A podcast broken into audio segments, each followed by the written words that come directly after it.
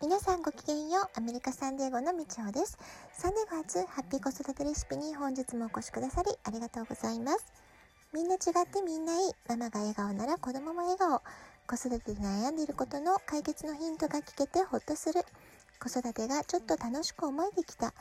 聞いてくださっているあなたが少しでもそんな気持ちになってくれたら嬉しいなと思いながら毎日配信をしております。昨日はかっこいい大人たちというテーマでごじゅうきゅうさいのアメフト部のヘッドコーチやななじゅうよんさいの演劇部の先生の言葉を紹介させていただきました。いつも情熱を持って喜びと活力にあふれ、子どもたちや周りの人たちへの愛情や感謝を常に忘れず、周りから尊敬され続ける、まあ、そういうね、そんなかっこいい大人って、えー、素敵だなと思うし、私たちもそういう大人になりたいものですよね。じゃあどうやったらいいのだろうってことをね、今日は考えてみたいと思っています。かっこいい大人になるための鍵は、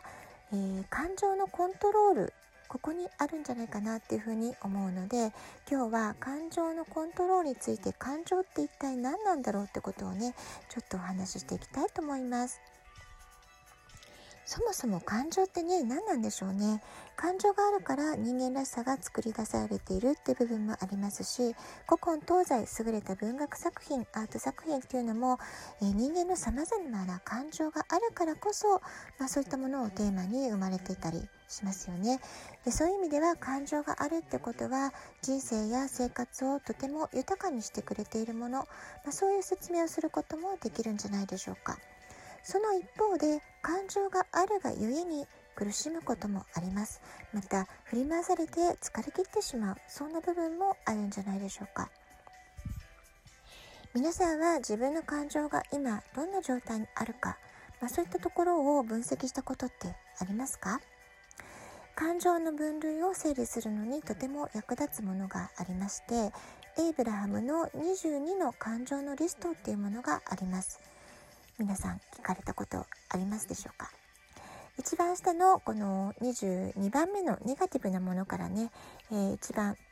上の方はだんだんこうポジティブな内容になっていくんですけれども、このリストをねちょっとねざっと読み上げていきたいと思います。えー、一番下のにじゅうにばんめからいきますね。恐怖、悲嘆、憂鬱、絶望、無能。にじゅういちばん、不安、身の危険を感じる不安、罪の意識、無価値。にじゅうばん、嫉妬。じゅうきゅうばん、憎しみ、激怒、激しい怒りということですね。じゅうはちばんめが復讐心、じゅうななが怒り、じゅうろくばんめが挫折感、じゅうごばんめが自責、自分を責める感情、じゅうよんばんめが心配、じゅうさんばんめが疑念、疑いを持つということですね。じゅうにばんめが落胆、じゅういちばんめが圧迫感、プレッシャーを感じる、そんな感じですね。じゅうばんめがフラストレーションやイライラ、我慢といった感情。きゅうばんめが悲観、えー、ネガティブに考えてしまう考え方ですね。はちばんめが退屈、ななばんめが満足、ろくばんめが希望、ごばんめが楽観、よんばんめがポジティブな期待や信念、さんばんめが興奮、没頭、幸福感、にばんめが情熱、いちばんめが喜び、活力、自由、愛、感謝ということになっています。このにじゅうにのリストをね、いつもあの身近に持っておくと、今自分が一体どんな感情の中にいるのか、現在地を知るのにとても役に立つんじゃないかなというふうに思います。そしてもしあなたが今悲しみや不安や絶望の中にいるとしたならば、一気にこのにじゅうにのね、下の方のレベルから一気に上に上げようとしないで、ちょっとずつ一段階ずつでも一つずつ上げていけばいいっていう風に考えると、少しね気持ちが楽になるんじゃないかなっていう風に思うんですよね。もしあなたがネガティブな感情に心が支配されてるなって感じてしまった時には、今から言うこのよっつのステップをねぜひやってみてほしいんです。まずいちばんめは自分の感情に気づいて明確にするってこと、え現在地を知るってことですね。そのこの最初のステップをやるときに、このにじゅうにのリストは大変役に立つと思うので、ぜひ使ってみてください。それからにばんめが、その感情が分かったらばそのまま受け入れる、そのまま認めるってことです。ジャッジしないってことがとても大事です。えー、自責の念を感じてたら、なんで自分はこんな責任を感じてしまうんだろうっていうことを責めないってことですね。はい、それからさんばんめのステップは、その感情には必ず理由があります。そういう感情が起こるに至った出来事や原因が必ずあるはずなので、そこが何かってことを明確にして整理して、できれば書き出すとかね、いうふうにすると分かりやすいかなと思います。それから最後に意味付けを変えるってことなんですね。で、前のずいぶん前ですね、ラジオトークでもリフレーミングとかで話してますし、それからグロースマインドセット、最近話したグロースマインドセットでもあったと思うんですけれども、意味付けを変えるっていうのを、えー、ひゃくはちじゅうど違う見方でね、ネガティブなものをポジティブ変換する、まあ、そういう作業をやると、少しずつそのネガティブな感情っていうのを手放していくことができます。このよんステップ、ぜひね、えー、覚えておいてほしいなと思います。私たちが苦しむことになる感情っていうのは、えー、まあ割とネガティブなものだったりしますよね。落ち込んだり、イライラしたり、怒りを感じたり、焦ったり、嫉妬を感じたり、悔しい、緊張感、不安、恐れ、恐怖、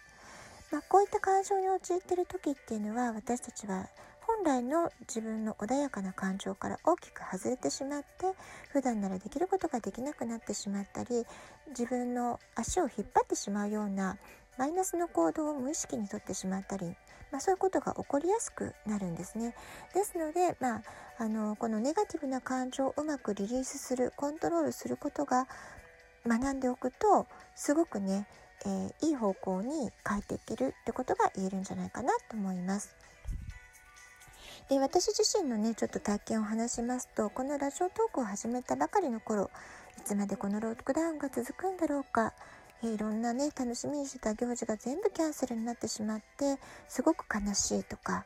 えー、学校は一体いつ再開するんだろうというふうに、えー、悲観的になったり、落ち込んだり、フラストレーションを感じてイライラしたり、すごく我慢し我慢をね、えー、強いられる感覚があったりとかね、まあ、割とネガティブな感情に陥った時も多々あったんですね。えー、今このにじゅうにのリストで分析してみると、きゅうばんめとかじゅうばんめのあたりにいた時期がすごく長かったように思っています。それでね、このラジオトークの配信を始めることで、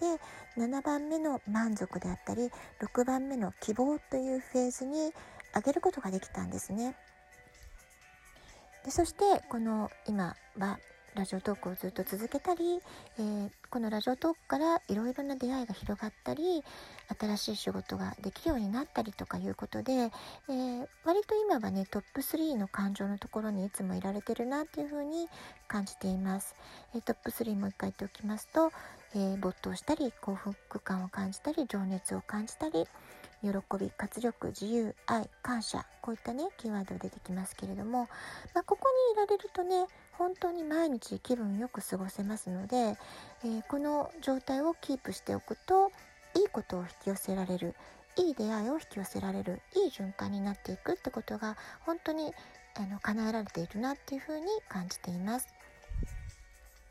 ただね、お母さんっていう生き物は、どうしても自分のことが後回しにしがちなんですよね。子供のこととか家族のことに一生懸命になりすぎて、自分はどうしてもおざなりにしてしまう、後回しにしてしまうってことがあるかと思います。でもね、本当に朝と夜寝る時のいちにちにかいぐらい、本当にじゅっぷんじゅうごふんでいいので、自分の感情と静かに向き合って、えー、私の今の感情レベルどこにいるかなっていうのをね、自問自答するだけでも随分とえー、変わってくるんじゃないかなと思います。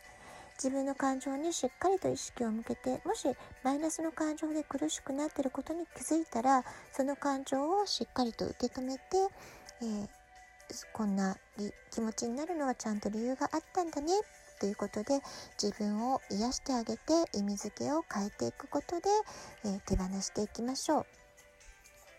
えー、私はこのいちねんはんほど、えーですね、毎朝エイブラハムの瞑想という YouTube 動画を聞いてるんですね。この習慣を始めたことで、どんなに嫌なことをしんどいことがあっても、とりあえず朝この瞑想を聞いてる間は、気分の良い時間を自分で作り出すことができるようになりました。で、私たちが人生を豊かに幸せに過ごすために一番大切なことは、このいい気分で過ごす、いい感情でいるってことなんですよね。このシンプルな法則を実践できてるかどうかで、えー、本当にね、人生の豊かさっていうのが変わってくるんじゃないかなと思います。鏡は先に笑わないっていう言葉もありますよね。ちょっと疲れたな、しんどいなと思う時ほど鏡に向かってぜひね、笑顔を作り、笑顔でもいいのでまずは自分から笑ってみてほしいなというふうに思います。はい、ラジオトークアプリインストールしておくとスマホからいつでも簡単に聞くことができます。アプリの下の方にボタンがふたつ、質問を送る、ギフトを送る、どちらからでもメッセージを送ることができます。ラジオトークを聞いての感想、質問、子育てのご相談、皆さんの体験談などお便りぜひお待ちしております。では今日はこの辺で、今日も素敵なお時間をお過ごしください。ごきげんよう。みちおでした。さようなら。